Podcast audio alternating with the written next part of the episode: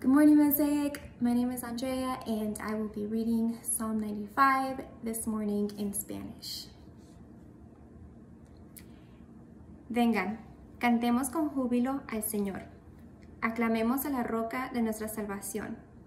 Lleguemos ante Él con acción de gracias. Aclamémoslo con cánticos. Porque el Señor es el gran Dios, el gran Rey sobre todos los dioses. En sus manos están los abismos de la tierra, suyas son las cumbres de los montes. Suyo es el mar porque Él lo hizo, con sus manos formó la tierra firme. Vengan, postrémonos reverentes, doblemos la rodilla ante el Señor nuestro Hacedor. Porque Él es nuestro Dios y nosotros somos el pueblo de su prado. Somos un rebaño bajo su cuidado. Si ustedes oyen su voz, no endurezcan el corazón como en Meribá, como aquel día en Masá, en el desierto, cuando sus antepasados me tentaron, cuando me pusieron a prueba, a pesar de haber visto mis obras. Cuarenta años estuve enojado con aquella generación y dije, son un pueblo mal encaminado que no reconoce mis senderos. Así que, en mi enojo, hice este juramento. Jamás entrarán en mi reposo. This is the word of the Lord. Thanks be to God. All right, well, good morning. Uh, we're continuing our, our series of looking at Mosaic's DNA. You know, when we say DNA, we're referring to the, to the core of the local church. And so, what is it that, that we bleed? You know, what it is it that is vital to us? And, and so, we've already walked through our three values, you know, to be gospel centered, multicultural, and spirit led. And those are our values. That those define who we are. But a big question to ask of any church is, is not just who are you, but it's what do you do? You know, what is it you actually do? Uh, and and that's what the way the world should work. Like who you are determines what you do. You know, sometimes we try to flip those things and we say like, uh, you know, what I do is who I am. And so, like, you know, my job is who I am. My worth is now t- tied to my success in my job. And that's why instinctually, like, when we meet someone, we ask them, you know, what's your name? Followed by, you know, what do you do? Right? We don't ask, who are you really? You know, that, that, that gets to a deeper picture of the person because there would be like a natural flow that, that comes from our values. I wish we would ask that way. Um, you know, Chadwick Boseman, who recently passed, you know, it, reported that he took roles that meant something deeper to him. Like he turned down other roles because he asked the question, Who am I really? And that, and that, and that determined what he did, what roles he chose, because he kept going back to who he was. And so, who are we as a church? Now, for Mosaic, we are gospel centered, multicultural, and spirit led. And that, that's going to determine what we do. And not just um, as a church, as an institution, but you, the church. You know, what expect- expectations do we have for you as you represent Mosaic? Well, we try to make it easy uh, so you can remember it. We are to adore Christ, apply the gospel, and act with mercy and justice. Now, notice not only do they all begin with the letter A, but they're all calls to action, you know, to adore, apply, act. You know, sometimes we can become theologically gluttonous like going to a theological buffet and loading up our plates and going back for seconds and, and then getting desserts. but we don't ever actually do anything. and so uh, we're just so stuffed on our theology. What are we going to do? And so our mission is what do we do with all of this theology? We're not called to just sit and read and sip on these scriptural truths like a fine wine, commenting on what notes we picked up and what we don't like. Like, God calls us to action. And, and we'll see here from this text, and from Psalm 95, that God is calling you to do this, this one thing, which is to adore. But we're going to break that down into three points in this sermon. We're going to look at adore, Christ, in worship. So adore, Christ, in worship. Adore. You know, one of the greatest things about this, the Psalms is that they just give us a, a full range of emotions for worship. Like you can worship with, with tears of joy and, and, and tears of immense grief. You can worship with lullabies and laments. Like we can truly worship in a myriad of ways because worship is an act of ascribing ultimate value no matter the situation. It's lifting up something as ultimate, saying, This is phenomenal. This changes everything. And it doesn't mean you have to overlook or ignore the, the painful things in life to, to praise God, but it's an act that engages your whole being that states, I have a new priority. And so something deeper is more important to me than everything else in life. I mean, if you look at Psalm 73, this beautiful psalm, a guy named Asaph, who's crying out, you know, why do the wicked prosper? I mean, it's a lament. He's watching bad and evil people benefiting from an unjust system, and it's painful. And yet, everything changes for him when he, when he comes into the house of God. And so, here's the weird thing it's when we worship that our mind and our body and our emotions get reset, that, that all of us gets put back together again. And so true worship is going to engage your entire being. You know, so wherever you're at spiritually, Psalm 95 describes all of this. It, it, will engage your mind, it will engage your will, it will engage your emotions. And so in verse 8, it, it says, Hear, you know, hear his voice, listen to it, referring to, to the mind, to listen, to the reason, accept what he says, use logic, chew on the material. You know, don't just check your brain at the door. And so, so hear it. But we also see that our wills are being directed in verse 6. You know, it says, Come, kneel, bow down. And you so you see that you can think of like the three wise men who are doing this very thing in Matthew 2 when they're following the star of David that has been leading them to the Christ and the Savior of the world. And when it settles over the house where the child was, it says in verse 11, and going into the house, they saw the child with Mary, his mother, and they fell down and worshiped him in front of a baby. They fell down and they bowed. Their knees gave way to this king. So when our wills are submitted, we, we kneel before the king. It orients us holistically, like it moves us to give reverence. And so our minds are, uh, it's affecting our wills. But this passage begins in verse 1 with emotions. It says, call, shout, extol, make a joyful noise. Now, now we didn't just choose adore because it begins with the letter A, though maybe. Um, we, we chose adore because it conveys something much deeper than just worship. When you adore something, you love it deeply. I mean, it's a response to seeing something so wonderful and beautiful that you just have to adore it. And this is what we get when we encounter God in worship. I mean, it's like driving up to the Grand Canyon as you look out over this, this massive expanse that, and no one has to tell you to worship in that moment. As you look at it, you just do.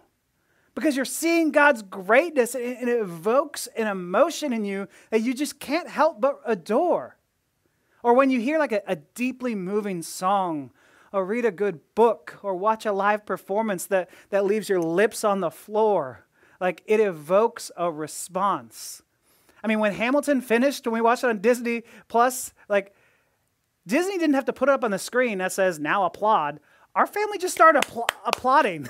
we, we felt like we had to respond because it was so moving. I mean, adoration is a response. It's not something you have to conjure up. We walk into his presence and we can do nothing but adore. That word adore is really the only, the only time that word specifically is actually used in the Bible is, is from Song of Solomon, where we get this picture of a husband and a wife who are just falling over themselves with how much they are in love with one another. And the woman says in chapter 1 how right they, other women, how right they are to adore you. Of course, all the ladies adore you. Of course, they look to you. I mean, do you hear her desire for her husband? She's infatuated with him. Like, so when we see our spouse in this way, we find them precious, we find them beautiful. This is how we are to see God. And then we truly worship. I mean, it's not enough just to sing the words and affirm the sentences, we have to adore him. And what this means is you can be in worship without worshiping. Like you can just go through the motions and it's not worship. True worship is joy filled, it's mind bending, and it's experience that changes us. And so, if you go to some ritual and mouth the liturgy of what the church is actually asking you to say without a ravishing sense of inner joy, it's not worship. Or if you have a highly emotional experience, but it doesn't change your life patterns or the way that you think, it's not worship. Like adoration is all encompassing. And so adore, but but adore who? Christ. Now to the outside world, this may sound confusing. You know, why adore Christ? I mean, this psalm here is talking about worshiping Yahweh, has, has the Lord in all caps, or it uses the word God. And so the word Christ isn't even present here. And so I'd say that's a fair question. But who is God? What is God? I mean, sometimes in the Old Testament, we see God's presence is, is marked by a giant pillar of smoke that, that, would, that would guide the Israelites during the day and fire by night. And so is God fire and smoke? No. But the awesomeness of God's presence is those things. And you would expect this if we were talking about a being that created the world and the stars and the sun out of thin air, that that being is greater and far more powerful than anything else in his, in his creation that can be produced. And so this is why if you were to look at God's face, you would drop down dead in the Old Testament. Like Moses had to hide himself in the cleft of the rock as the Lord passed him by. I mean, we, we can see this is true. We can do an experiment today. Like, just go outside and stare at the sun. If you go outside today and just stare at the sun for a couple minutes, your eyes are going to fall out. Simple as that, right? right? You'd lose your sight. Why? Because the sun is just too great. I mean, the same thing can be said about God. His presence is just too great for us that if, if we, unholy people, were to stand in His presence, we wouldn't be bored and yawning. We'd be smoke. It would kill us. I mean, how do we adore something we can't even look at? Well, God finds a way. And God sends His Son. He incarnates Himself into the story. And this is what the author of Hebrews was saying in Hebrews 1. It says, Long ago and at many times and in many ways, God spoke to our fathers by the prophets. But in these last days, He's spoken to us by His Son, whom He appointed the heir of all things, through whom He also created the world. He is the radiance of the glory of God and the exact imprint of His nature. He upholds the universe by the word of His power. The author becomes the character in his own book so that we can actually hear from him, so that we can actually connect with the author. He says, Before we spoke in many times and in many ways, burning bushes, pillars, right? Or he spoke through prophets, but now he's given us everything in his son. God is laying all his cards on the table. He said, he's trying to say, You want to know me? Know him. You want to experience God? Experience Jesus. He is the radiance of the glory, the exact imprint. Jesus is God. He is God translated to us so that we can understand Him, so that we can know the unknowable. He's who the psalmist is extolling right here. So it's all about Jesus. I mean, does the church point you to Jesus or to yourself? I mean, it's a problem if the church continually is to point you to yourself. It's a problem if all we ever do is just the three steps to ha- a happy life. The three ways to break free of our fears. I mean, these aren't bad things, but this is like gluing apples on a dead tree. Yeah, the tree may now have apples on it, but the tree's still dead. Like, we want to feed the root of the tree so that the real life comes about. We want to give you Christ, to feast and to adore and to worship, because adoring Christ, experiencing Christ, is what we're all made for. It's our highest end. And worshiping Christ, it brings us alive, and the fruit then grows. And so, more than this, remember who we are determines what we do. It's because we're gospel centered and focusing on the good news of Jesus that he came into this world to save sinners that we then in turn adore him and all that he's done for us. So, Jesus is the hero of the story. It's, it's all about him. And when Jesus becomes the most important thing to you, it makes adoration almost easy. I mean, if I told you, listen to your father, kids, listen to your father, and let's say you don't like your father, uh, or let's say you're, you're, he's at, you're angry at him, he's angry at you, maybe you don't trust him. Well, that becomes like a difficult thing to do if I said, listen to your father. You feel like you have to comply, just like you feel like you have to obey the speed limit. You're like, okay. But if you knew your father loved you, just the way that you are. If you had a father who accepted you, who fought battles for you, and is willing to die for you, And it changes everything. Then you can't help but say, He loves me like that. And I know He wants the best for me. I'm adored by Him. In turn, I'm going to revere, respond, and adore Him. I mean, looking at what Christ has done for you demands a response from us. Not because we should, but because we're compelled to, because we get to. And so adore Christ, but where? And that's when we say in worship. We want to give you clarity on, on what and where. We want to give you avenues to work out these values. And so the first one is in worship, in church. And it seems clear from Scripture that God invites you to worship in church. Now, before I say any more, I think it's appropriate to qualify that statement with, you know, during this pandemic, there are seasons in which it's not wise for us to come together, as we've experienced. I mean, especially if coming together could spread a deadly virus to one another, right? That it seems obvious, and it's really not helpful when people are quoting 2 Corinthians 3:18 saying, and we all with unveiled faces beholding the glory of the Lord are being transformed into the same image from one degree of glory to another as an argument for saying we should have no masks in worship. this is not an argument to not wear a mask. It's an argument because of what Christ has done between us, the veil between God and us is now removed so that we will not be blown away into smithereens by God's presence. We now have access to the Father.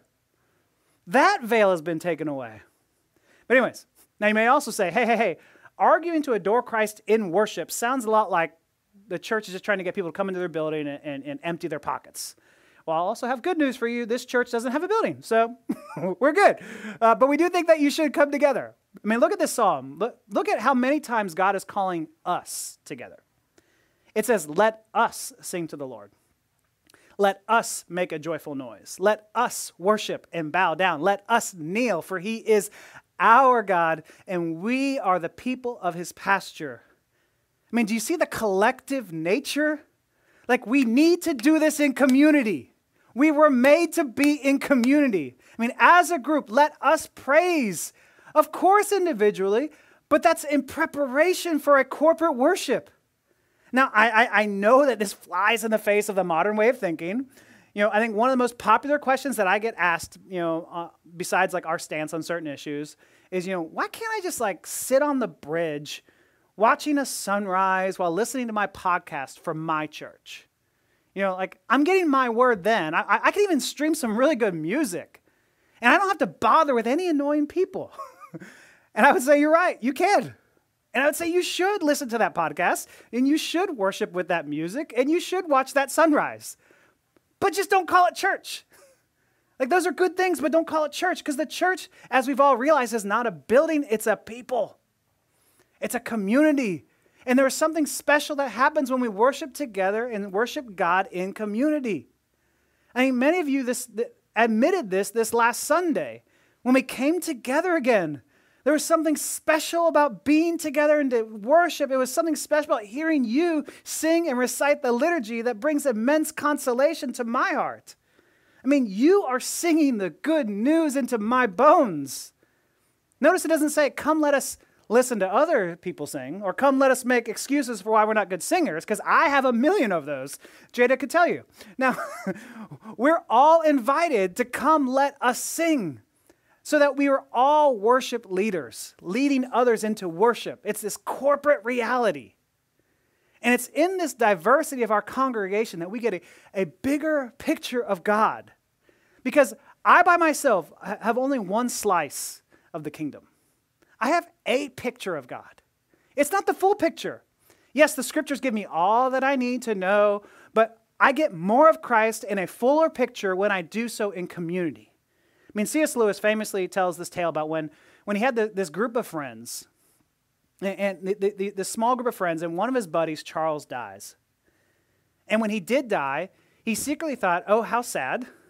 But now maybe I'll get more from my other friend, Ronald, J.R. R. Tolkien. He did Lord of the Rings. He's saying, maybe now that Charles is dead, I'll, I'll get more of Tolkien to myself.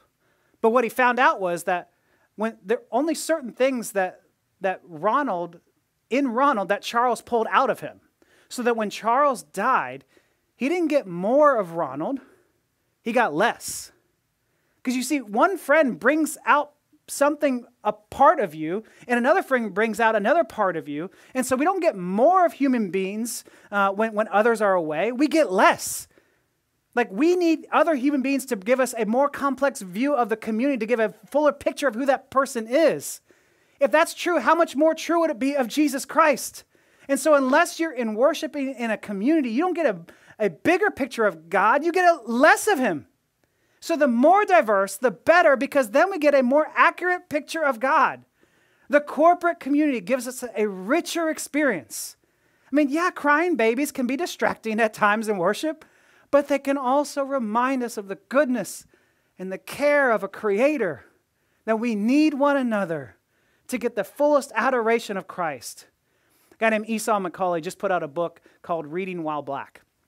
And in it, he argues that the uniquely black American interpretation of the Bible is critical to the church's understanding of who God is.